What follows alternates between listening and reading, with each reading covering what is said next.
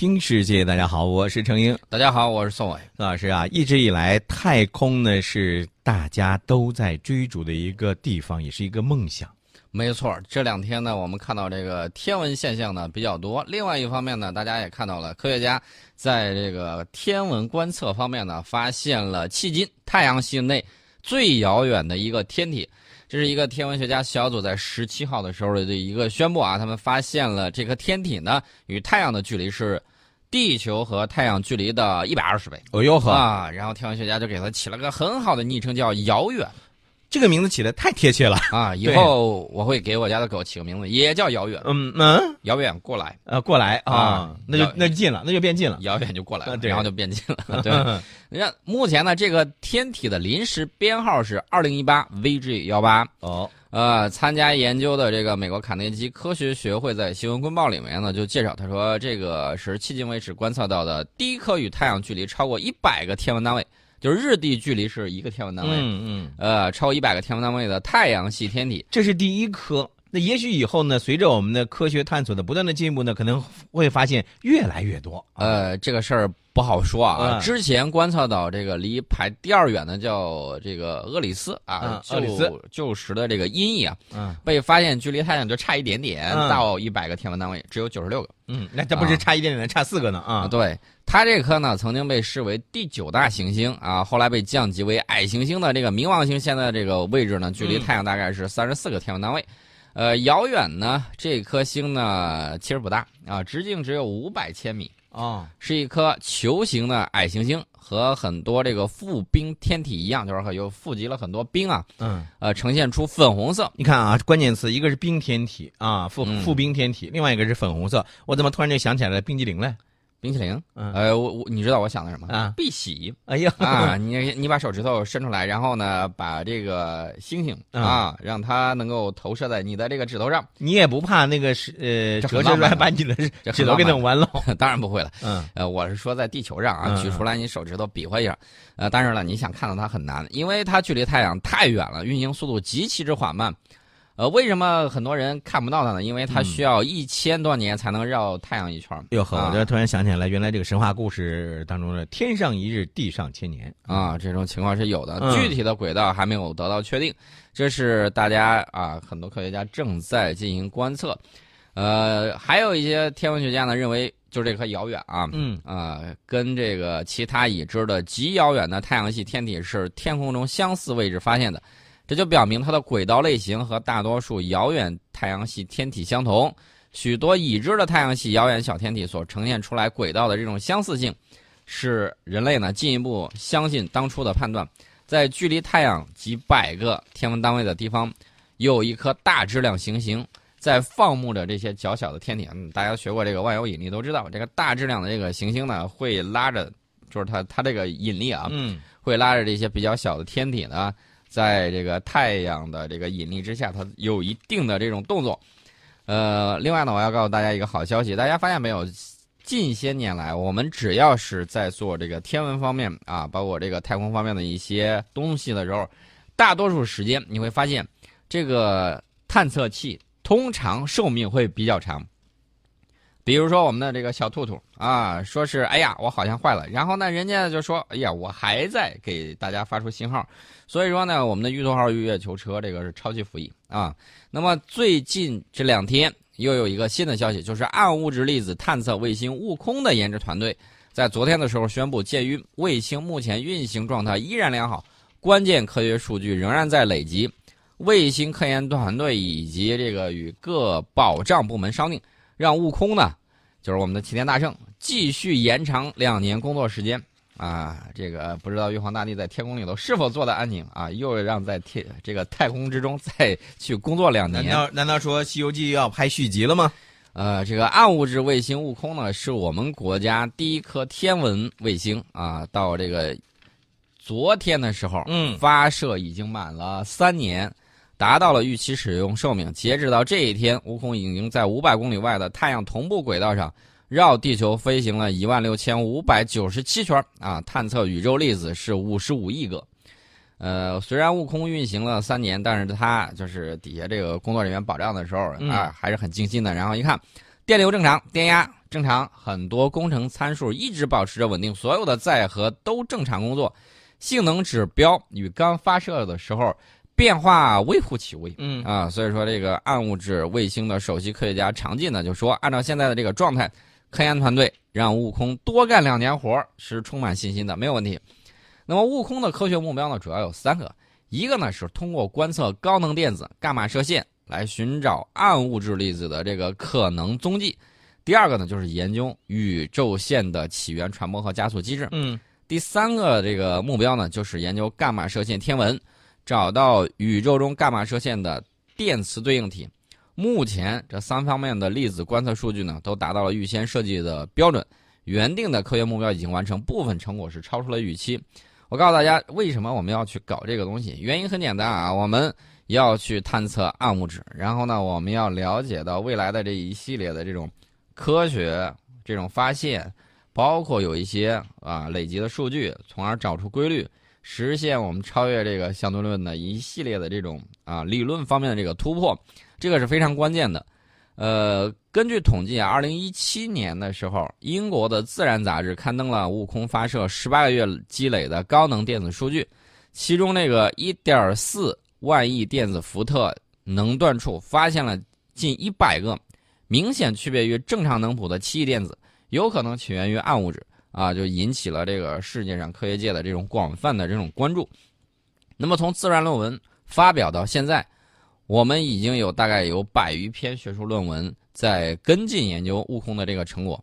与世界同类暗物质探测设备相比呢，悟空具有的观测能段范围最宽，能量分辨率最优，这两项核心技术优势呢，使得它在关键的这个1.4万亿电子伏特的这个能段探测处呢奇异电子的这个效率，至今仍然保持着领先的这种地位。宋老师，你听说过吗？原来就是咱们在看《西游记》的时候，都特别佩服这个孙悟空的一个变化哈。火眼金睛啊，火眼金睛这是一个，嗯另外一个还有一个呢，就是拔出一根汗毛，变，歘一下，好多的这个都出来了哈。七十二个，七十二，这样哎，但是我是在想什么呢？为什么拿这个来做比喻呢？就是未来啊，也许会有更多的咱们的这个悟空，类似于悟空的这样暗物质的探测卫星呢，会在太空当中呢，帮我们发现我们未知的宇宙世界。对，所以说呢，这个科普就很关键。呃，从探索月球讲到这个探秘黑洞，呃，最近呢，中国科学院国家天文台有一位科研人员的直播网课，吸引了全国多地上万名小学生的关注，嗯连学校的科学课老师也在线进行取经。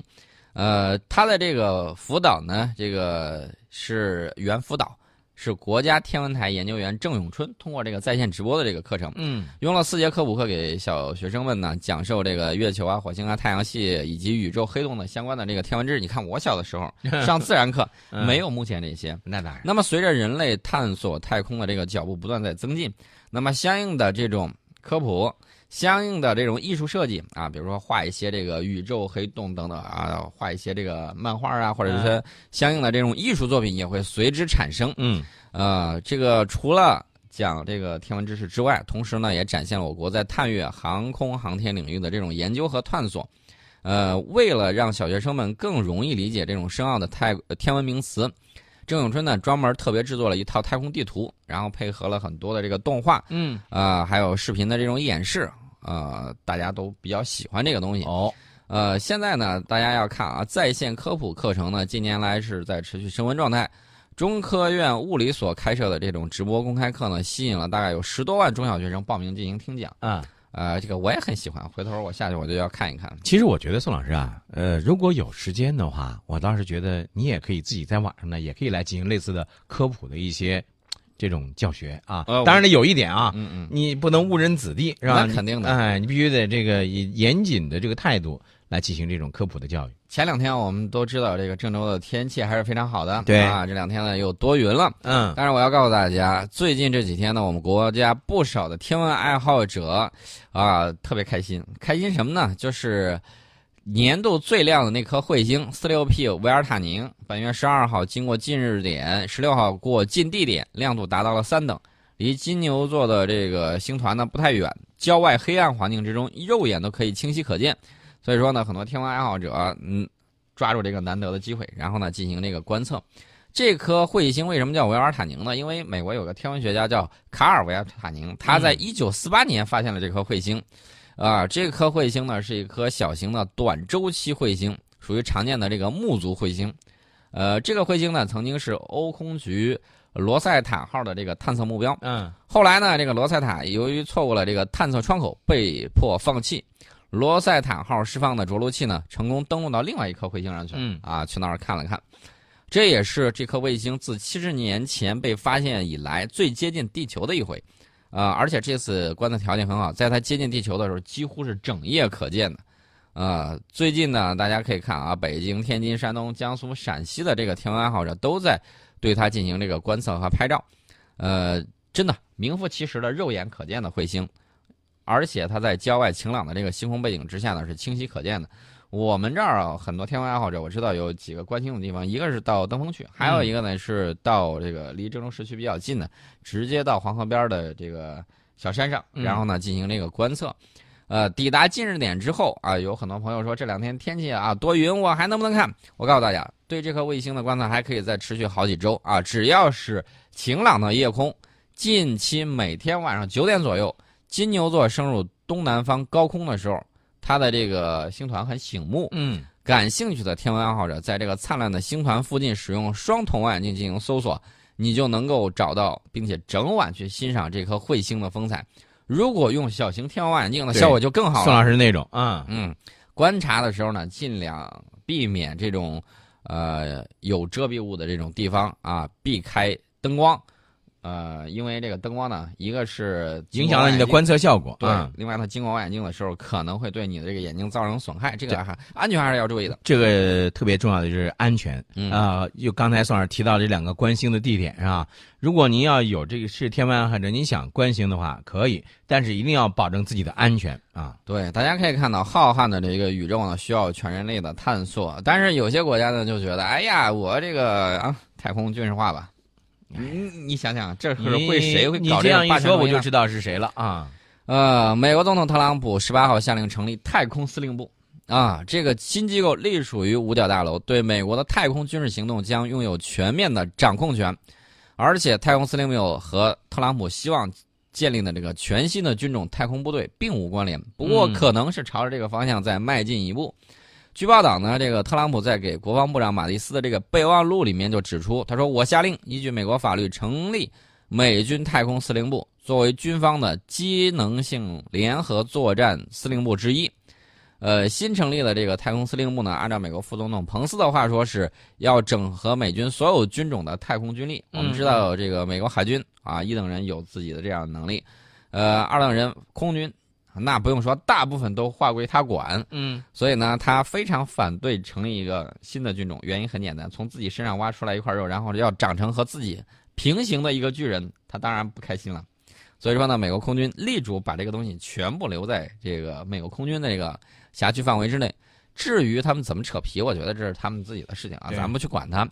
那么他们未来会要搞哪些事情呢？我记得在特朗普六月份的时候就有一个表态，说成立太空部队有其必要啊。如果前述计划能够实现，将成为美军在海军、陆战队、陆军和空军之外的一个全新的军种，以解决太空防卫脆弱的问题，并且维护美国在太空的这种优势地位。嗯不过，这个太空部队的成立呢，必须要经过美国国会的批准。部分美国国会议员还有国防部官员对太空部队呢抱着质疑的这种态度，担心啊所费颇深啊，而且会助长官僚政治。我觉得这都是怎么说呢？这都是拿来拿来做幌子的一个借口。原因很简单，因为成立全新的太空部队会在五角大楼，尤其是在空军内部引发地盘争夺战。美国太空行动目前任务大多数都是由美国空军负责的。那么，如果成立这个之后，它还会有什么样的情况呢？呃，很简单，嗯抢经费。这个其实就是什么呢？就是未来啊，也许啊，这个美国又多了一个向美国国会呃伸手要经费的一个军种了。啊但问题是，这个军种就不会给美国空军钱了。虽然说美国空军心里头还是比较抵触的。那么，美国的这个太空研究呢，还是比较多的。最近一段时间，我们看美国航天局有一项新的研究啊。说到航天局的，我倒是想起来了另外一个事情。假如说又新新成立了全新的太空部队，嗯美国航天局以后就光玩民用的了吗？啊，这个事情可能美国航天局也不太开心。那是他们自己的事儿，咱不管啊。你观测过土星光环吗？我没观测过，呃您您听说过吧我我听说过，但是啊我没有那个设备。看过照片啊？啊？看过啊好漂亮，像戴个草帽。我告诉你，这个土星环、啊土星草帽，啊，可能过几天过几天，就没有了，过几天就没有了。你这不是嗯在耸人听闻吧？真的，过几天就没有了。这几天是多长时间呢？嗯，大概不到一亿年吧。呵，您这个几天，呃您这个是可以。那我我也知道了，就是您说的，您这个每个月这个大概这个薪水是多少了？就是不到一千万是吧？啊，没有没有，这个在宇宙之中，一亿年嗯，弹指一挥间。嗯啊，地球现在已经四十六亿岁了啊啊！你按照这个说说清楚啊，啊就，是不到一亿年以后啊。对，因为土星呢正在吃掉环绕运行的这个土星环，为什么会吃掉这个土星环呢？因为土星的引力正在把这些颗粒吸入上层大气，哦光是这种作用就会在土星环在三亿年后消失。呃，如果说把美国土星探测器卡西尼号此前发现的落向土星赤道的这个环宇考虑在内，土星环不到一亿年之内就会消失。所以说到那个时候可能就会变成一个光秃秃的一个土星了，哎，那个美丽的草帽就不在。我看有网友这个给我们发这个微信啊，就是说，啊哎，宋老师大喘气儿啊，对啊，我以为再过几天就没有了，想着赶紧要去看一看、嗯。啊，其实还有不到一亿年。嗯，问题是我们能活再活那么久吗？宋老师，你别逗了 不，可能你。的啊，啊，一千年都不可能。嗯这个日本呢，下个月啊，他有个想法，说你看这个土星环不是消失吗？还有那个什么西呃环宇嗯老往那个土星的这个赤道上去落，对，呃，有没有一种可能给人类制造这个流星雨，让人类去欣赏一下？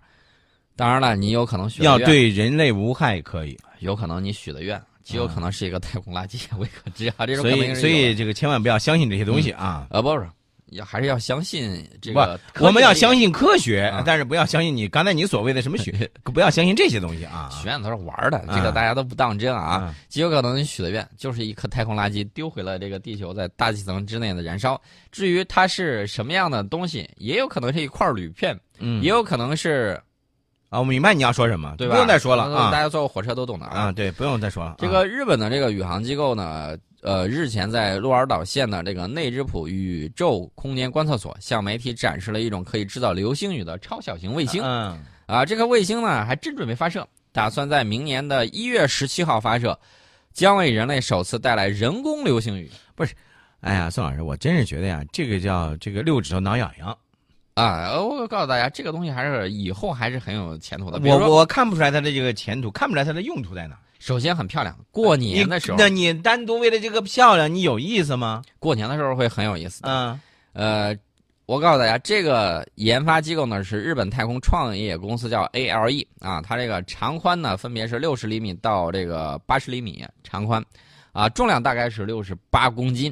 那么卫星进入预定轨道之后，按照指令呢释放出直径一厘米的特殊颗粒物，嗯，进入大气层的时候就燃烧，形成流星雨的这个效果，有助于人们研究自然界陨石和流星的这个机制。哦，当然了，他打算在二零二零年的春天，在日本广岛附近上空呢制造一场流星雨。我第一反应就是，广岛上空流星雨，不是早上你刚才我就说了，我说弄这些华而不实这个花架子，一点意义都没有，也就是刚才你说的，这个纯粹是一个好看。